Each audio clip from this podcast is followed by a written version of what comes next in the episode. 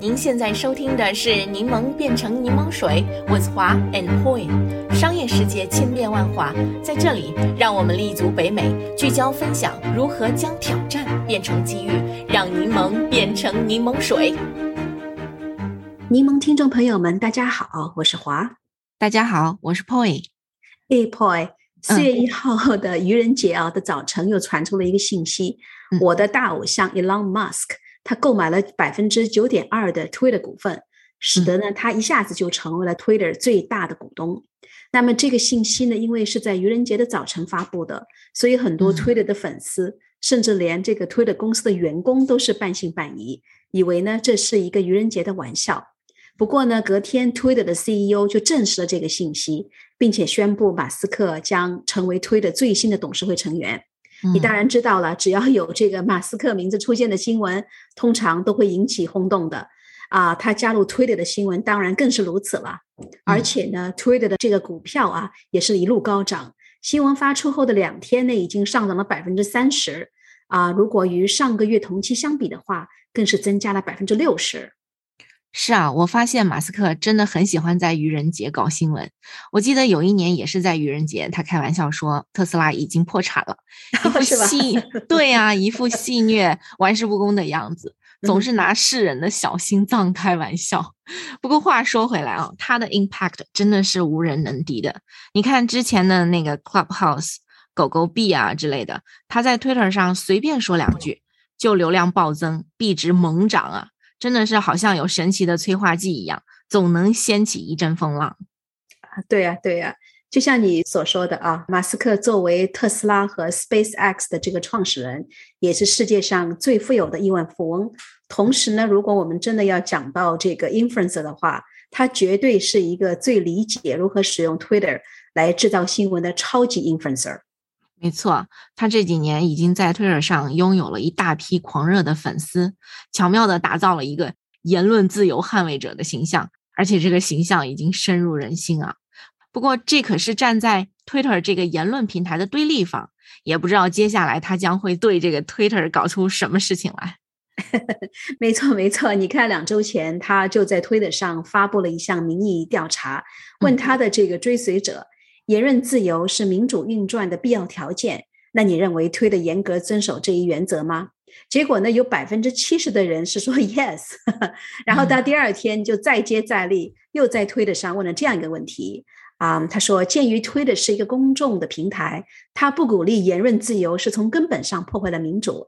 那么我们应该怎么办呢？Is there a need for a new platform？由此可以看出啊，虽然马斯克在推的上有着无数的粉丝。但是推的对 posting 内容的这种控制，也一直让他非常的恼火。是啊，他如果作为 Twitter 的董事会成员，肯定要利用他最大股东的这个地位，去推动公司在未来几个月里做出重大的改进，特别是改变他作为一个平台对限制言论自由的做法。当然，当然，作为一个商人啊，马斯克成为大股东啊，并不是仅仅只想改进这个 Twitter，我觉得他本人也将从中获得无数的个人利益。因为呢，他在推特上经常毫无遮掩的畅所欲言，这个其实也为大家带来了很多麻烦。特别呢是来来自美国这个证券委员会 SEC，SEC 呢是从二零一八年起啊，就一直在审查这个马斯克过去那些有关特斯拉内部财务状况和生产计划的推的内容。在最近一次和 SEC 的对峙之中，马斯克就指责 SEC 不让他行使 First Amendment 的这个权利。并且呢，说他不会在推特上被 SEC 所钳制。那么现在呢，马斯克作为这个推的最大的股东，如果 SEC 还想试图将马斯克从推特上除名，那就会变得极其困难的了。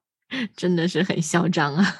对，嗯，其实我发现啊，很多企业家在做大做强以后啊，都会对媒体收购情有独钟。像马斯克现在最大的竞争对手之一，Amazon 的创始人贝佐斯，早在二零一三年的时候就收购了美国著名的报纸《华盛顿邮报》。华盛顿邮报支持民主党的倾向，让美国共和党的党魁们非常的头疼。特别是在 Trump 执政期间，反对 Trump 与共和党执政策略的各种报道，真的是铺天盖地。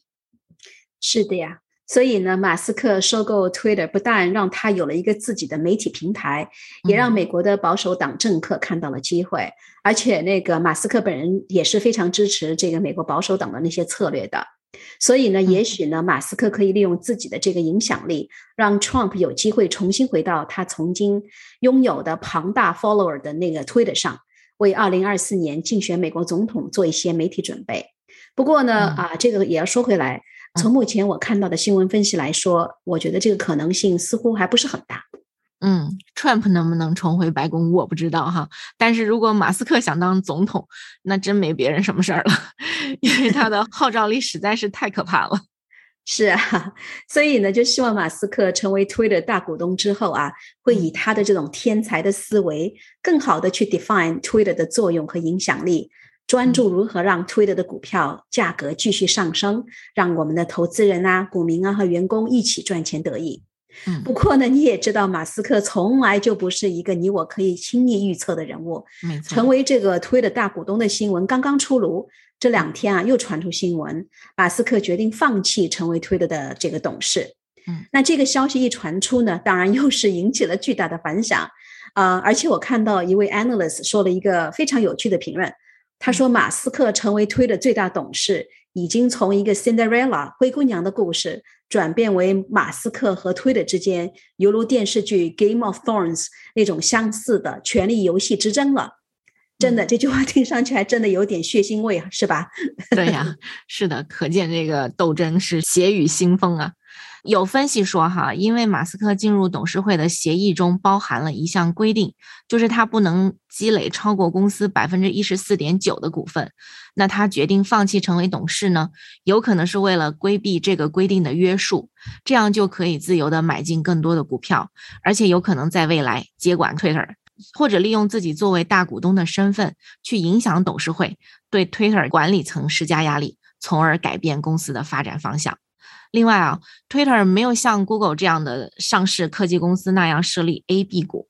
A B 股架构设计的初衷就是把投票权啊、控制权啊留给公司的创始人，保护他们对公司拥有绝对的控制权，不受其他投资人的伤害。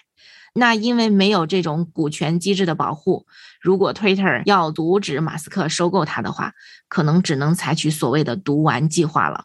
不过这是一个代价高昂的举措。他通过折价出售股票来稀释激进股东的股份。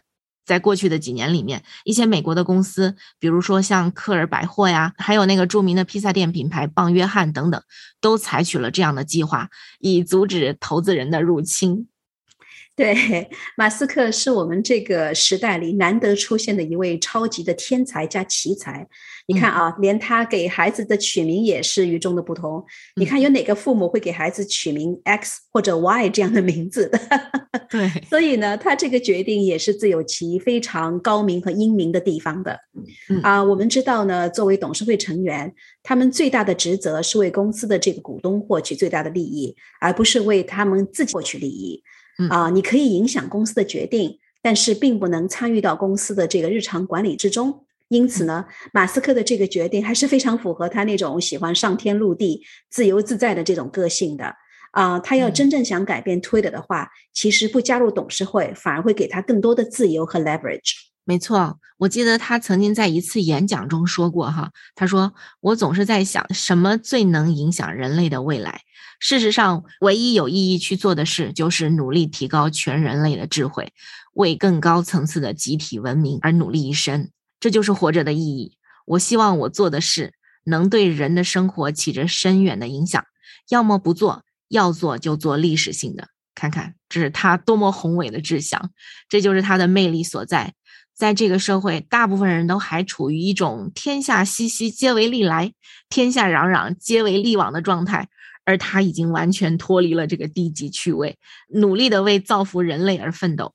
回到 Twitter 这个事情上来说啊，如果他们公司能有像马斯克这样有着鲜明个性又极具影响力的投资人的加入，相信 Twitter 的基因里面肯定也会加入很多天马行空的创想，产生无数新的可能，奔赴新的使命。不过这也会为公司管理层的工作带来不少的麻烦与头疼。毕竟这不是一个好惹的刺头，疯狂如他呀，所选的目标总是常人所无法完成的。相信马斯克与 Twitter 之间的这一场权力的游戏还只是刚刚开始。对，马斯克已经一直是这个 Twitter 最强烈的批评者之一，因此呢，在正式宣布退出董事会的决定，可能意味着这个马斯克和 Twitter 之间的关系将会变得更加紧张了。就在前几天啊，一份宣布马斯克不参加董事会的致员工信当中，Twitter 现在的 CEO 也是这么说道：“未来的公司一定会有干扰，但是我们的目标和 priority 不变。”不过呢，他这句话能够保持多久，我真的还是要拭目以待了。我怎么感觉听到了他言语中的恐惧？对，当然呢，啊，从我本人来讲，我觉得我们也可以从马斯克的这个决定当中学到一些非常基础的商业知识。例如呢，就是 leader 他在做这个决策的时候，考虑周到是非常重要的。我们要注意如何把这个有限的时间、金钱和精力花在刀口上，知道自己在哪里可以产生最大的影响力。成为以利公司的这个董事会成员，自然是非常吸引人。但是，当这个要远的位置阻碍了你实现你自己更加长远的这个目标的话，就应该果断的放弃。嗯，第二个我觉得很有意思的是，就是对商业风险的掌控。马斯克突然决定不进入这个推的董事会，为这个推的的管理层以及董事会其实带来了很多不可预测的风险。推的呢，其实本来是想试图通过为马斯克提供一个董事会的席位，来缓和他对推的的影响，并且呢阻止他潜在的收购。结果呢，他的这个决定让推的真的是事与愿违，对公司的管理层来说也将是一个极大的考验。所以呢，我们从这一点也看出公司对不可预测风险掌控的重要性。公司的这个运营其实也很像我们的军事作战演习，对吧？啊，领导层要经常考虑到各种不同的 scenarios，以此呢可以从各个方面保护公司的命运。其实哈，最近看了好几部以真人真事改编的剧集，包括以 Uber 创始人 Travis Kalanick 改编的这个故事啊，叫 Super Pumped。以及曾经火红一时的这个 WeWork 创始人 Adam Newman，以他的故事为改编的这个 We Crashed，啊，看了这几部电视剧以后啊，就真心感到投资人啊、董事会啊和公司管理层之间的这种关系真的非常非常的微妙，而且呢，非常的 political。啊，所以呢，在这里呢，我们可以先给大家做个预告，Poi 呢和我会在下一期的这个柠檬变成柠檬水节目里面，与大家更加仔细的分享一下投资人与公司创始人以及管理层的关系。是的，是的，我已经非常期待下一期的这个博客分享了。对了，就在我们录制这一集 Podcast 的时候，又传来轰动新闻。根据美国证券交易委员会的备案文件，马斯克提出以每股五十四点二美元的价格收购 Twitter，公司估值达到了四百三十四亿美元。这比马斯克宣布成为 Twitter 最大股东之前的最后一个交易日的收盘价高出了百分之三十八，那比 Twitter 本周三的收盘价高出了百分之一十八。马斯克表示，这个报价是最佳报价，也是他的最终报价，真的是好霸气啊！看来他与 Twitter 董事会以及公司管理层之间的这个权力争夺游戏，已经正式拉开帷幕了。啊，是的。不过呢，有一点啊，呃，我自己已经真的是很久很久很久没有使用 Twitter 了，所以呢，也希望这个马斯克的加入啊，可以更好的 define Twitter 这个平台的作用。也让我找到重新回到这个推的理由了。好了啊，我们今天探讨这个马斯克的这个话题就到这里结束吧。在结束今天的这一期的节目之前呢，我们也想询问一下我们的听众朋友们，你们对今天的话题有何感想呢？欢迎去我们的网站 turnlemonintolemonade.com 点击我们今天这一集的 link。谢谢大家的收听，我们下一期节目再见。如果你想加入我们在多伦多的柠檬群的话，请与我们联系。我们的微信号是 Real Stone R E E L S T O N E。我们的网站上也有其他的联系方式。好了，谢谢大家收听，再见，再见。感谢收听我们这一期的内容，欢迎订阅我们的 Podcast 频道，搜索“柠檬变成柠檬水”。我们期待与你一起热爱学习，热爱思考，热爱品牌，热爱挑战。